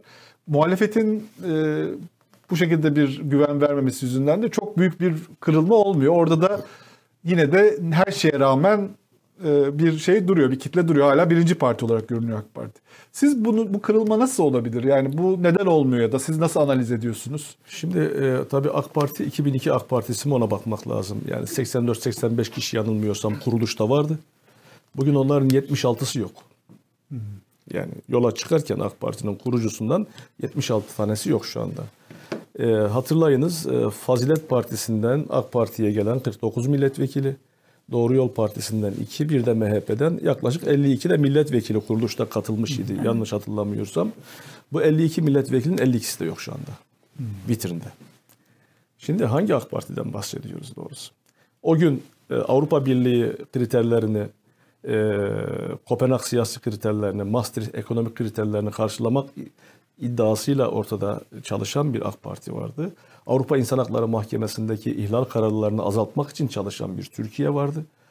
E, şimdi ise tamamen e, işte on tane büyükelçiyi sınır dışı etmeye çalışan, üst akıl dış güç e, efsanelerini bu topluma e, göstererek e, Batı düşmanlığı e, yapan bir AK Parti var. O gün çetelerle, mafyayla mücadele için yola çıkmış bir AK Parti, bir hükümet var iken bugün onların taşeronlarıyla iş tutabilen, belki taşeronluk hizmetleri, bağlantıları oluşturabilen bir yapı olduğu iddiası var. Şimdi bütün bunlara baktığımız zaman o günle bugün arasında köprünün altından hakikaten çok sular aktı. Yani o gün mesela bugün açın bakın AK Parti'nin programını. O program içerisinde yazılı olan ilkelerin hakikaten önemli bir kısmının altına bugün de imza konulabilecek şeyler var orada. Ama uygulamaya geçtiğinizde yüz seksen derece tersi bir noktaya geliyorsunuz. Problem orada zaten. Yani AK Parti dediğimiz yapı iki bin iki ve sonrasındaki parti değil artık. Farklı öncelikleri olan, farklı motivasyonlarla ama belli bir yürüyen seçim bir kitlesi, seçmen kitlesi hala öyle görüyor. Eyvallah ama şu var, uygulama ve bu uygulamaların sonuçları ortaya çıktıkça ki bunlar her geçen gün daha da belirgin hale geliyor. O farkındalıkta arttığını düşünüyorum ben farkındalığın. Geçmişte ayrı bir siyasi çalışmayı eleştiren arkadaşlarımız vardı. Şimdi şunu söylüyor arkadaşlar. Allah yolunuzu açık etsin. Sizin başarılı olmanız lazım. Size diyorlar ama tabii ki, ama tabii ki e, ben ortada gözükemem. Benim şu angajmanlarım var. Çocuğum şurada çalışıyor. Kardeşim burada vesaire. Ama ne olur e, beni katmayın, yazmayın. Ama duamız sizinle, Allah sizi muvaffak etsin. Bu artıyor mu, azalıyor mu? Yani yerler? Ben bunu yaşıyorum, kendi çevremde de yaşıyorum. Buradaki en büyük korku e, şey nedir, gerekçesi mesela? İş kaybetme mi, iş yerine maliyenin gelmesi mi, yoksa FETÖ ile suçlanma mı? Yani buradaki en büyük, hepsi, Türkiye'deki hepsi en büyük... Demek, hepsi demek mümkün. Çünkü e, baktığınız zaman e, mesela e, bunu söylemek acı bir şey ama geçmişte yirmi sekiz Şubat döneminde bazı firmalara ekonomik yaptırımlar sayılabilecek, hı hı, uygulamalar oldu. Fakslar evet. vardı böyle. E, e, şirketler yayınlanıyordu. Muhafazakar değerlere sahip, hı hı, patronların olduğu şirketler. Bunlar işte kışlalarda bunların ürünleri satılmayacak falan gibi. Ama sınırlı bir alandaydı o. Şimdi ise çok daha böyle yani özellikle AK Parti'den ayrılan aktörlerin içinde olduğu siyaset kurumlarıyla ilgili insanlar açıkça baskı altına alınmaya çalışılıyor, etkileniliyor. Üye olan, üyelikten ayrılanlar tek tek aranıp bu senin için hayırlı olmayabilir şeklinde konuşanlar oluyor. e, tekrar gel diye aranıyor üyeler vesaire. Şu anda böyle birebir bir obstrüksiyon var ve e, iktidarın tüm imkanları e, insanları e, ki şu anda insanların ürkmesi için, yılması için e, Türkiye'deki iklim bulunmaz bir iklim. Çünkü zaten bir korku iklimi var. İnsanlar konuşurken elleriyle ağızlarını kapatma ihtiyacı duyabiliyorlar. Sağına soluna bakıp kimse duyuyor mu beni diye kontrol ediyorlar. Şimdi bu iklimin kendisi zaten Türkiye'nin geldiği noktayı göstermesi açısından önemli bir ibretlik vesikadır. üç Y ile mücadele için siyasete başlamış bir ekol, yoksulluk, yasaklar ve e, yolsuzlukla mücadele için yola çıktığını iddia etti AK Parti. Erdemliler Hareketi diye yola çıktı AK Parti. Ama şimdi e, o üç Y'ye bakınız bakalım. Yoksulluk ne alemde? Pazarlardan, artıklardan kendi evine, mutfağına malzeme toplayan insanlara bakın. Artık yoksulluk intiharlarının haber yapılmasını yasaklayan bir yayın şeyimiz var. Denetleme kurumumuz var. RTÜK yayın kuruluşlarına böyle bir mesaj gönderiyor. Yoksulluk intiharları haberle yapılmayacak. Toplumun morali bozulmasın. Ee, yoksulluk bu şekilde. Yolsuzluk desem ben oraya yorum yapmayayım. Vatandaşın kendi algısı neyse insanlar kendi gözünden gördükleri, penceresinden gördükleriyle iktifa etsinler orayı. Ama yasaklar konusunda da bakınız bakalım kim ne yazabiliyor, kim ne konuşabiliyor. Türkiye'de insanlar üç kişi kendi arasında konuşurken tedbir alma ihtiyacı duyuyor. Şimdi bütün bunlara baktığımız zaman üç Y ile mücadele için yola çıkmış bir iktidar partisi var. Şu anda üç Y'nin üç Y'si de hayatta ve en ağır bir şekilde toplumun üzerinde baskı unsuru. Şunu sormak istiyorum hemen böyle hani aklımdayken. Şimdi bugün hani e, Cumhurbaşkanı Erdoğan ve AK Parti ile ilgili böyle yapılan, yaptığımız ya da hani böyle gördüğümüz şey gerçeklikten kopma. Yani gerçeklikle bağını koparan bir AK Parti. E, Cumhurbaşkanı Erdoğan kabine toplantılarında yani sizin döneminizde e, bu tür böyle emareler, hani bu tür şeyler e, e, rasyonellikten uzak e, fikirleri olur muydu, önerileri? İşte faiz, enflasyon gibi ya da hani olsun işte hani kovalım ya da Türkiye'den hani, so, Türkiye'nin sorunlarıyla alakalı olarak e, bu tip e, öneriler olur olur muydu? Hemen hemen hemen hemen yoksa hiç olmazdı. Hemen hemen hiç yaşamadık. Çünkü şöyle mesela yani faiz, enflasyon yirmi beş, yirmi beş, zaman sizin döneminizde yirmi beş, kabinede konuşuldu mu? yirmi beş yirmi altı bakanın olduğu dönemlerde hmm. bulunduk. Orada hmm. konular tartışılır, herkes fikrini söyler. Ortalama ağırlıklı çoğunluğun üzerinde ittifak ettiği konular geçerdi hmm. orada. Belli fikirler gelir, o fikirler kabul görmezse gündemden düşerdi. Doğrusu da bu. Bu uzunca bir süre işledi. Yani bu faiz tartışmaları iki bin on üç yılı içerisinde birkaç defa Merkez Bankası Başkanı Bakanlar Kurulu'na briefing verdiğinde bir sefer, iki sefer belki gündeme gelmiştir. Hı hı. Ama onun dışında kabine içerisinde bunlar tartışılmadı bile. Niye? Hı hı. E, işinin ehli bir yapı var. Orayı dirayetle yönetiyor ve o dönem Ali Bey'in kendi ekonominin başında olduğu dönemlerde bu konuları tartıştırmazdı. Yani kabinede. Çünkü bunların tartışılacağı yer e, faiz rakamlarını belirleyecek olan Merkez Bankası'dır. Orası bağımsız bir kurumdu o zaman. Yani siyaset kurumu onunla ilgili karar alıp oraya dikte etmezdi, edemezdi. Hayır şöyle, bu tür fikirleri vardı ama sistem müsait olmadığı için mi gündeme getirmezdi?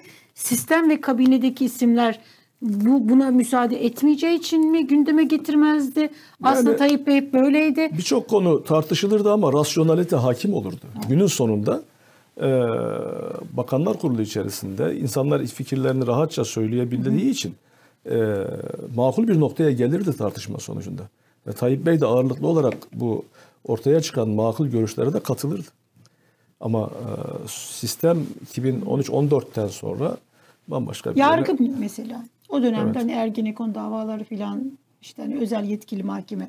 O dönemde yargıda sarsıntılar oldu ama şimdi mesela burada birebir olarak işte şey var. Yani ahim kararları uygulanmıyor. Anayasa Mahkemesi'nin kararları uygulanmıyor ama yerel mahkemeler bunu yaparken de sırtını işte iktidara dayıyor en nihayetinde.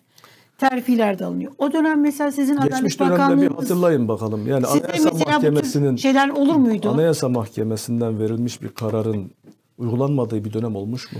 Ya da bir yerel mahkeme. Yargıtay'ın verdiği kararı ben tanımıyorum, Anayasa Mahkemesi'nin verdiği karara uymayabilirim diye bir tane örnek var mıdır?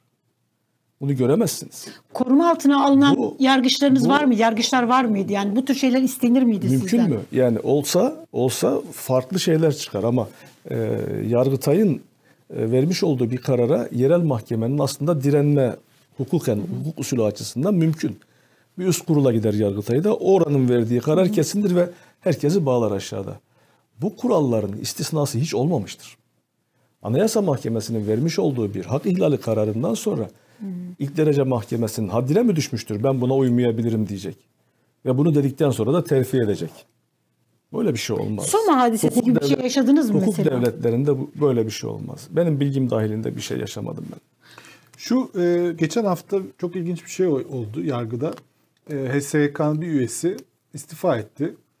Eee Fakat istifa ederken işte Sayın işte Devlet Bahçeli'nin işte talimatıyla istifa ettiğini açıkladı. Bir sürü iddialar ortaya atıldı. Bu istifanın arkasında ne olduğu ile ilgili. Yani işte şimdi burada tekrarlamayalım. Ama e, hiçbir şey olmadı yani. Öyle çok acayip bir şey değil mi? S K üyesinin yani, e, parti şeyiyle istifa etmesi, e, bu açıklamalar, ki, bu iddialar. Elbette ki e, şık şeyler değil, kabul edilebilecek şeyler değil. Keşke olmasaydı. Yani benim şu anda söyleyeceğim şey bunlar.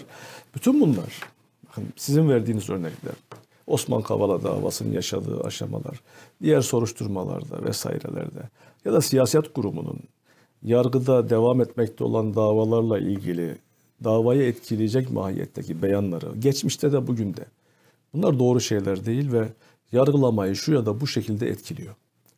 Ee, ama bu son dönemde yaşananlar artık etkileme değil, tasarruf gibi. Yani çıkamayacak dedi mesela bir tahliye kararı. Selahattin Demirtaş için. Evet, şimdi bunlar bunların hepsi problem. Nerede problem bunlar? Türkiye'nin kredibilitesinde problem. Türkiye'nin hukuk devleti sıralamasında aşağılara düşmesinde problem. Hukuka güven endeksinin aşağılara gelmesinde bunlar birer parametre. Niye bizim puanımızı düşürüyorlar diye sağa sola dönüp bunlar üst akıl dış güç diye dönüp ondan sonra sağa sola laflar söylüyoruz. Bunlardan dolayı düşüyor puan. Bazıları e, bu ara... yani e, ekonomide atılan adımlar. Şimdi e, faizler, gerekli tedbirler alınmadan, ekonominin ihtiyaçları karşılanmadan talimatla faizlerin düşürülmesi kendisini kurda e, yükselerek ortaya koyuyor. Faizlerin yüksek olması e, sevimli bir şey değil, düşürülmesi lazım. Ama faizlerin düşürülebilmesi için gerekli diğer adımların atılması lazım. Reformların yapılması lazım. Ondan sonra faizler düşürülürse sağlıklı bir yöne gider Türkiye. Defalarca denenmiş bir şey. Şuradan duvardan çıkmaya çalışıyoruz. Gidiyoruz, kafamızı vuruyoruz, ağrıyor. Biraz pansuman ediyoruz, bekliyoruz. Üç ay sonra bir daha yapıyoruz, bir daha yap. Tekrar tekrar aynı şeyleri yapıp farklı sonuçlar bekliyoruz ama aynı şeyler oluyor. Ve bu biraz önce gösterdiğiniz videolarda iki bin on beşten beri iki seksen, iki doksan iken kur, döviz, dolar bazında. Merak etmeyin, T L'ye geçin, kazanacaksınız. Dene, dene, dene. Bugün dokuz yetmiş beş T L'ye gelmiş dolar. Ee, yazık değil mi bu insanlara? Bu toplum fakirleşiyor, alım gücü aşağıya düşüyor. Hakikaten her birimiz bunu kendi hayatımızda, kendi mutfağımızda yaşıyoruz yani. Ee, Ali Babacan birkaç kongredir e, bir mesajın altını çok çiziyor. E, rövanş rövanşa izin vermeyeceğiz. Devrin sabık gayretine geçit yok. Bu mesaj, bunun altı neden çiziliyor? Şöyle, e, o sadece sizin aldığınız iki cümlesi. Dünkü e, e, İstanbul'daki yapmış olduğumuz Arnavutköy Kongresi'nde de aynı mesajları verdi, evet. Sayın Babacan. Evet. Ama cümlenin devamı var. Orasını görmüyoruz. Hı hı. O cümlenin devamında şunu söylüyor. Elbette E, itiraz olan, e, ihtilaflı olan konularda idari soruşturmalar da yapılır. Yanlışı olan varsa, milletin hukukuna, hakkına tenezzül edip onu hiç edenler var ise onun da soruşturması yapılır. Yargısal faaliyetlerle de soruşturmalar yapılır iddialar varsa. Bunlar apayrı, bunlar sistemin idari ve adli yönden yapabileceği araştırmalar. Ama bir dönemi topyekün, devri sabık o devri, evet. e, bir dönemi topyekün suçlu ilan edip sonra o ilan ettiğimiz kararı e, gerçekmiş gibi ortaya koymak için zorlama işler yapmak. Denetimde zorlamalar. E, sakıncalı olan bu. E, buna da müsaade etmeyeceğiz ama diğer yandan vatandaşın hakkına, hukukuna tenezzül etmiş olanlar var ise bunları da soruşturacağız diyor. Yani Ali Bey'in aynı konuşmada on saniye önce söylediği cümlenin devamında bu da var. Orayı da beraber e, değerlendirmek lazım. Muhalefet e, siz yani iki senedir işte bir parti e, devam ediyor. E, muhalefet partisisiniz, muhalefet cephesindesiniz artık. E, fakat muhalefet e, cephesinde e, bu sonradan muhalif olanlar, işte A K Parti'den ayrılanlar, işte siyasetçiler, gazetecilere de yapıyorlar bunu. Ee, bu, bu bir türlü yeterli bulunmuyor. İşte e, bu işte siz de işte buna sebep oldunuz. İşte iki bin on referandumu siz çok tartışma, hani uzun bir tartışma ama işte yetmez ama evet dediniz diye bize deniyor. İşte size de doğrudan evet dediğiniz için ve o tasarı yaptığınız için bu suçlamalar var. Bir türlü bir şey yok yani e, muhalefet bloğuna sonradan gelenlere bir kabul tam olmuyor. İşte öz eleştirini ver. İşte siz de bunun ortağısınız. Bunun sebebi ne? Yani bu işte bu rövanş kaygısı eleştirisi biraz da bu kaygıyı taşıyan insanların da aslında biraz da kaygılarını da dindirmek için herhalde bu eleştiri yapılıyor. Ee, Ali Bey'in e, bir cümlesi var. Nöbetleşe zorbalığa son vereceğiz e, noktasında. Karşı rövanşist bir takım hamleler, hareketler toplumu geren e, ve doğru olmayan e, tarz bu. Ee, eğer e, öz eleştiri e, yapmak noktasında e, bir şey varsa, talep varsa bunun e, herkesin birbirinden öz eleştiri istemesi gereken hadiseler var. Şimdi A K Parti iki bin ikide iş başına geldikten sonra yaşanmışlıklar var. Yani hikaye anlatmıyoruz ki. iki bin üç iki bin dörtte bombalı saldırılar, Türkiye'nin gündemini sarsan hadiseler. Ee, iki bin yedide Cumhurbaşkanlığı seçimlerinde Anayasa Mahkemesi'nin verdiği üç yüz altmış yedi kararı var. E-muhtıra var. Arkasından aynı gece yirmi yedi Nisan e-muhtırası var. Arkasından siz yazmıştınız o konuyu. iki bin yedi seçimleri yapılıyor. yüzde kırk yedi oy alıyor A K Parti. Ve anayasa değiştirmeye söz vermiş topluma. Ergin Özbudun ve arkadaşlarının oluşturduğu parlamenter sisteme dayalı yeni bir anayasa paketini kamuoyuyla paylaşmaya hazırlanıyor A K Parti. Evet. Ama Yargıtay Başsavcılığından haber geliyor. Evet. Bunu yaparsanız size kapatma davası evet. açmak zorunda kalacağız. Lütfen yapmayın. Şimdi bu hangi demokraside var bunlar? Ve bu haber üzerine siz biz bir Erdem'in tanıklığında da bir süre ver, tabii ki anlatmıştım bu hadiseleri ve bugüne kadar bir tek Allah'ın kulu bunu çıkıp hayır böyle olmamıştır demedi diyemez. Çünkü olay yaşanmıştır. Yaşanmışlığın tanıkları vardır. Şimdi siz seçimden çıkmış bir siyasi parti, e, parlamenter demokrasiye inanan bir akademisyenin hazırladığı bir taslağı biz tartışmaya açacağız Türkiye'de. Hı. Bunu tartışmaya açarsanız size kapatma davası açarız diyen bir Yargıtay ayağı var, başsavcılık ayağı var. Ve gelen haber şu. Lütfen yapmayın, bunu istemiyoruz. Ama üzerimizde çok baskı var. Size kapatma davası açmak zorunda kalabiliriz.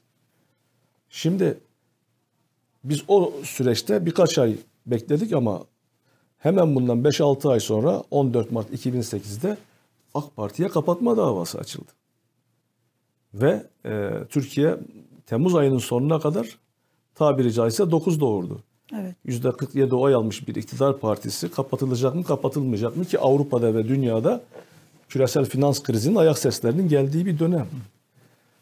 Arkasından o kapatma davası bitiyor. elli üç gün geçmiş sadece aradan. elli üç gün sonra yeni bir kapatma fezlekesi gönderiliyor Ankara Başsavcılığına. Bunu da kamuoyu çok bilmez. Hmm. Fezleke burada benim önümde. Öyle mi? Gösterir misin? Gösterir Tabii ki. Misiniz? Yani şurada Ankara Cumhuriyet Başsavcılığının Ankara Adliyesi'ne yazmış olduğu, yazmış olduğu iki tane üç tane yazışma var.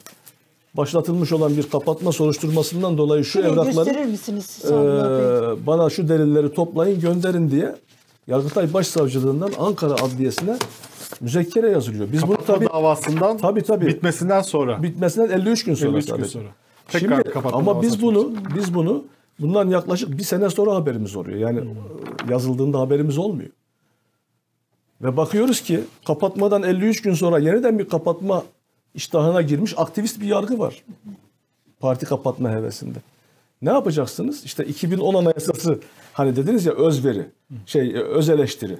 Öz eleştiriye gelelim bakalım. Bütün bu yaşanmışlıklarda yirmi yedi Nisan e-muhtırasına, üç yüz altmış yedi kararına, partiyi kapatma iddianamesine, kapatma davası bittikten elli üç gün sonra yeni bir kapatma girişimi yapılmasına ve aşamalarda bir sürü kamuoyuyla paylaşılmamış farklı hadiseler de var.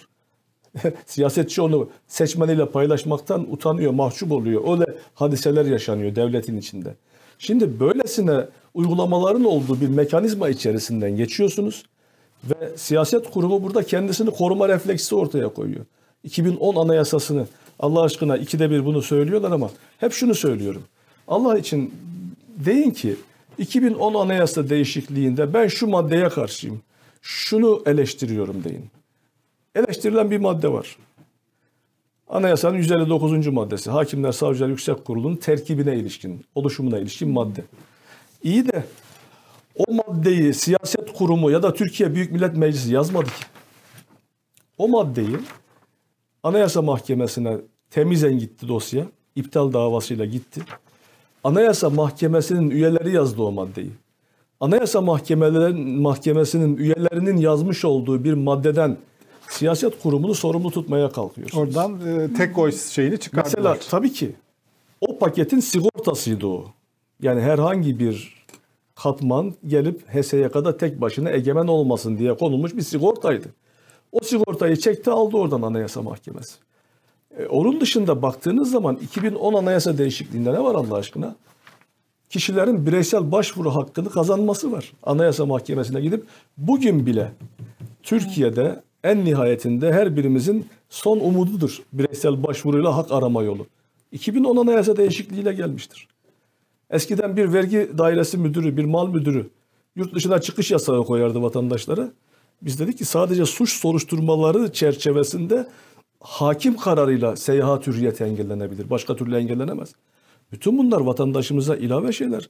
Kamu denetçiliği kurumunun getirilmesi, kişisel verilerin korunması hakkındaki güvencenin anayasaya getirilmesi, efendim e, e, barış döneminde sivillerin askeri mahkemede yargılanamayacağına dair güvenceler, bütün bunlar Avrupa Birliği sürecinde atılması gereken demokratik olumlu adımlar ve bunları koymuşuz. Avrupa Birliği aslında anayasa... iki bin on referandumu paketini destekleyen açıklamalar tabii yaptı ki, o zaman. Tabii ki defalarca bu açıklamalar var. Şimdi baktığınız zaman Ee, neyine karşısın iki bin on e, anayasa değişikliğinin? Efendim yargı FETÖ'nün eline geçti. Neden dolayı geçti? yüz elli dokuzuncu maddedeki sigortayı Anayasa Mahkemesi çıkarttı. Ondan sonra savunmasız kaldı sistem. Bunu defalarca ama biz söyledik o zaman.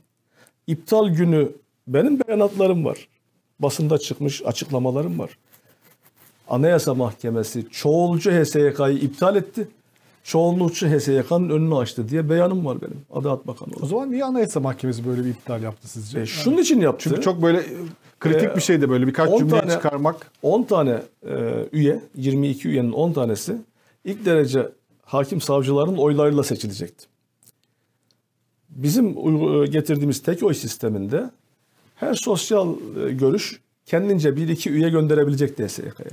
Yani milliyetçisi gönderebilecekti, muhafazakarı gönderebilecekti, sosyal demokratı gönderebilecekti, liberali gönderebilecekti. Şunu düşündüler, öyle öngörüyorum. Yani şu anda e, en örgütlü e, yargı teşkilatı Yarsav'dı o zaman. E, ve biz tek oy sistemi iptal edilirse on üyenin onunu da Yarsav üyelerinden seçebiliriz. Tamamını biz seçeriz en şeyiyle, arzusuyla. Bu tek oy sistemini iptal ettirdiler. Ama öyle olmadı. Ee, ve arzu edilmeyen yere gitti iş. Şimdi bu madde dışında iki bin on Anayasası içerisinde bugün eleştirilebilecek bir tek madde yoktur. Partisi kapatılan milletvekili milletvekilliği düşüyordu. Onu da kaldırdık bu iki bin on Anayasa değişikliğiyle. Yani tamamen e, iki bin iki, e, bin dokuz yüz seksen e, İki anayasasının e, olumsuzluklarını arındıran, temizleyen e, bir e, paketti. Geçici on beşinci madde kaldırıldı hatırlarsanız. on iki Eylül darbesini yapanlara yargı zırhı getiren geçici madde e, kaldırıldı. Sembolik de olsa darbe yapmış, efendim askeri müdahaleyle iş başına gelmiş olanların da mahkemede hesap vermesini önünü açan düzenlemeler vardı. Şimdi baktığınız zaman aslında bir, yargıyı siyasette ele geçiremedi çünkü on yedi yirmi beş Aralık oldu aslında, evet, değil mi? Yani bütün bunlar e, baktığınız zaman bir şehir efsanesi gibi. iki bin on Anayasasıyla şunlar oldu, bunlar oldu. Madde burada hepsi tek tek yazılı.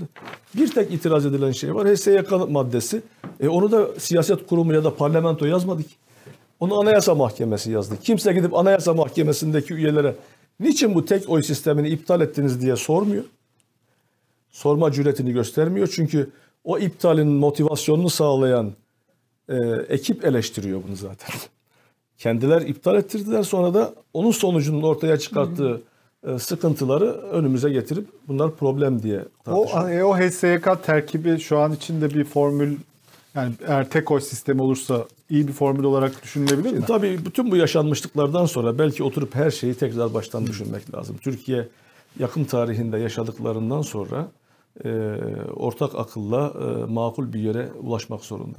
Yani buradan nereye geldik buraya? Nereden geldik buraya? E, öz eleştiri verelim. Evet, buyurun öz eleştiri yapalım. Türkiye'nin e, yakın siyasi tarihinde yapılanlar, birbirini çağrıştıran adımlar var. Yani iki bin yedide meclis üç yüz altmış yedi ısrarını yapmasa sanal bir sorundur. Anayasa Mahkemesi bugün dahi anılmaktan mahcup olduğu bir karardır diye inanıyorum. üç yüz altmış yedi kararı. O karar olmasa iki bin yedide bir anayasa değişikliği yapıldı. O unutuldu arada. Hı hı. Cumhurbaşkanlığı halk seçsin düzenlemesi gelmeyecekti. Hı. Meclis kilitlendi. Parlamentoda seçim yaptırtılmıyor. üç yüz altmış yedi ile açılamıyor genel kurul. Onun üzerine AK Parti dedi ki hadi madem seçtirmiyorlar meclise, biz de Cumhurbaşkanlığı halk seçsin diye bir anayasa değişikliği yapalım. Yani o üç yüz altmış yedi dayatması olmasaydı belki bugün Cumhurbaşkanlığı hükümet sistemine kadar evrilmeyecekti bu iş. Hadi buyurun karşılıklı öz eleştiriye başlayalım. üç yüz altmış yedi, ama karşılıklı başlansın. Tabii yani. Ki, hep bir taraftan isteniyor. Tabii ki, tabii ki. Yani üç yüz altmış yedi dayatması olmasa AK Parti içerisinde Cumhurbaşkanlığı halk seçsin diyen kimse yoktu neredeyse. Evet. Ama meclis kilitlenince başka çıkış kalmadı. Buyurun burada. Hatta Anayasa Komisyonu'nda şöyle eleştiriler geldi, hatırlıyorum. Ya başbakan halkın seçtiği kişi oluyor. Cumhurbaşkanı da halk tarafından seçilirse yarın çatışırlar. Yetkiler iç içe gelir ve çıkar. karşı karşıya gelirler gibi eleştiriler yapıldı. Haklısınız dedik. Bu eleştiriler doğru. Hakikaten yaşanabilir. Ama ortada bir cenaze var. Bu cenazeyi kaldırmamız gerekiyor. Meclise Cumhurbaşkanı seçtirtilmiyor. Dolayısıyla mecburen bu yola gidiyoruz. Eleştirilerinizde haklılık payı var. Bütün bunlar bakılırsa tutanaklarda görülecektir. Onun için hadi buyurun e, başlayalım. Şurada nasıl yapıldı, burada nasıl yapıldı? Ha, bütün bu yaşanmışlıklardan akıllı insanlar e, deneyimlerini ortaya koyarlar ve artık bu ülkede birlikte inşa edeceğimiz e, çoğulcu demokrasi e, sütunlarını beraberce inşa etmek, bir partinin e, girişimiyle değil, hakikaten temel kodları beraber oluşturursak, anayasa bir toplumsal sözleşme. Bu toplumsal sözleşmede ne kadar geniş bir katılım olabilirse o kadar büyük bir memnuniyet oluşturur. O kadar büyük bir e, huzur ortaya muhalefet çıkarır. Muhalefet bloğunda böyle bir değişim görüyor musunuz? Mesela şimdi onlarla muhatap oluyorsunuz sürekli, C H P ile. Daha önce karşı karşıya geldiğiniz insanlarla. Orada böyle Bunlar, bir buradan bir ders çıkarmışlık görüyor musunuz? Şimdi e, ben akıllı insanların e, bu yolu tercih edeceklerini değerlendiriyorum. Temenni de ediyorum. Ama tekrar kaldığımız yerden sen bana şunu demiştin, ben sana bunu demiştim noktasından devam edersek bu pilav daha çok su götürür. Evet. Çok teşekkürler. İyi ki çok geldiniz. Ee, tekrar gelin bir de böyle şeyi konuşalım. Şimdi aslında hani program bakıyorum bir bir dakikalık size böyle bir cevap böyle istesek bir dakikalık deneyimli bir siyasetçisiniz. Ee, Deva Partisi'nin oyları neden artmıyor? Anketlere güveniyor musunuz? Hani o, o bilmiyorum nereye bakarak onu söylüyorsunuz. Bizim değerlendirmelerimizde bize dönüşler çok artmış hı hı. durumda. Son on aylık Türkiye'de üye değişim oranına baktığımızda hı hı. Deva Partisi birinci durumda şu anda. Yani Ocak iki bin yirmi bir ile Ekim iki bin yirmi bir arasında üyelerini arttırma hızı açısından yüzde üç yüz'ün üzerinde bir üye artış hmm. hızına yakalamış durumda Deva Partisi. Ve e, bu trendimiz her geçen gün artıyor. Kaldı ki biz şu anda dokuz yüz yetmiş üç ilçenin altı yüz ellisinde ilçe başkanı atamışız. Ve bunun beş yüz ellisinde yönetimimiz var. Yani biz neredeyse yüzde elli kapasiteyle bu başarıyı sağlamışız. Kalan ilçelerimizi tamamladığımızda bu çok daha geometrik oranda yükselecek bir trendtir. Biz e, vatandaşımızın ilgisinden, halkımızın gösterdiği yakınlıktan son derece memnunuz. Ve onlara teşekkür ediyoruz. Hakikaten bize bu teveccühü gösterdikleri için üye artış hızımız, vatandaşın bizimle etkileşim hızının artmasından çok büyük mutluluk duyduğumuzu ifade ediyor. A K Parti'den edeyim. Var mı gelen o yani üye sayısı? Her taraftan var. Evet. Bizim şeylerimizde daha önce açıklamıştık belli kanallarda. Hı hı. Deva Partisi'ne gelişlerde baktığımızda tüm siyasi eköllerden katılım var. Peki. Çok teşekkürler. Ben teşekkür ediyorum. Evet, programımızın bu bugünlük haftanın ilk programıydı. Eski Adalet Bakanı ve Deva Partisi Genel Başkan Yardımcısı Sayın Sadullah Ergin'i ağırladık. Haftanın ilk gününde yarın aynı saatte Yıldıray ile beraber biz yine burada olacağız. Gazetelerimizle birlikte, konuğumuzla beraber. Görüşünceye kadar kendinize iyi bakınız.